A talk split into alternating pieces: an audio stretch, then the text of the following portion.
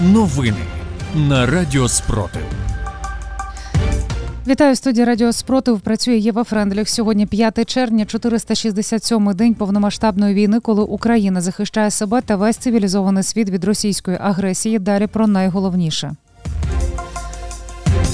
Армія РФ випустила 176 снарядів по Херсонщині. Дві людини дістали поранення. В окупованому Криму показали ролик Міноборони України у Білгородській області. Бійці РДК та Легіону Свободи Росії взяли у полон російських військових. Далі про ці та інші новини у випуску детальніше. Російські окупаційні війська протягом доби 4 червня 28 разів відкривали вогонь по різним населеним пунктам Херсонської області.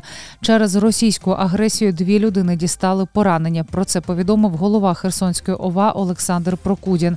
Російські військові поцілили у житлові квартали, територію та будівлі заводу та комунального підприємства Береславського району. Окупанти вночі двічі обстріляли Нікополь, били з важкої артилерії та запустили дрони. Про це повідомили в Дніпропетровській ОВА. У результаті пошкодили 9 житлових будинків, церкви, підприємства та лінії електропередач. На щастя, люди не постраждали. В окупованому Криму вчора, 5 червня, в ефірі декількох кабельних операторів показали ролик Міноборони України про те, що Україна не буде оголошувати про початок контрнаступу. Про це повідомляє Суспільне. Відповідне відео мешканці окупованого Криму розмістили у місцевих пабліках. Вагнерівці взяли в полон підполковника російської армії, який обстріляв їхній автомобіль під час відходу з Бахмута, а також мінував шляхи відходу ПВК. Військовий заявив, що робив це через особисту неприязнь до бійців ПВК. Про це повідомили в прес-службі Пригожина.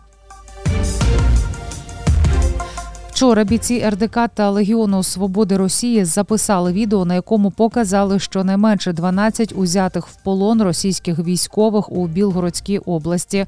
Губернатор області Гладков відмовився забирати полонених росіян, заявивши, що вони вже напевно загинули. Натомість повстанці заявили, що передадуть полонених до обмінного фонду України. ЗСУ просунулися на запорізькому напрямку і, ймовірно, в деяких місцях прорвали першу лінію оборони росіян. Про це заявили в інституті вивчення війни. За геолокацією опублікованих вчора відеозаписів українські механізовані сили обмежено просунулися на північний схід від рівнопілля.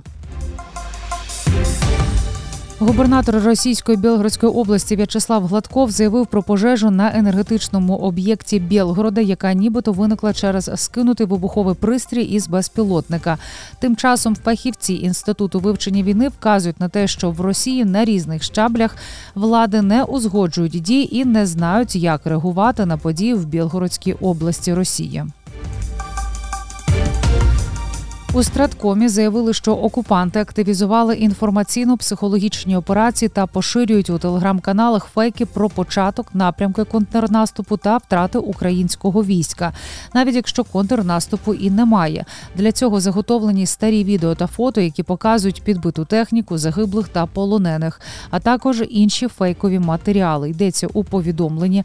Нагадуємо, що достовірну інформацію можна отримати тільки в оперативних зведеннях Генерального штабу структур стратегічних комунікацій та від офіційних спікерів збройних сил України. За добу Сили оборони України знищили 410 російських окупантів. Більше за новинами слідкуйте в телеграм-каналі Радіо Спротив. З вами була Єва Френдліх. Зігріваємо один одного любов'ю. Віримо в сили оборони України, і все буде Україна.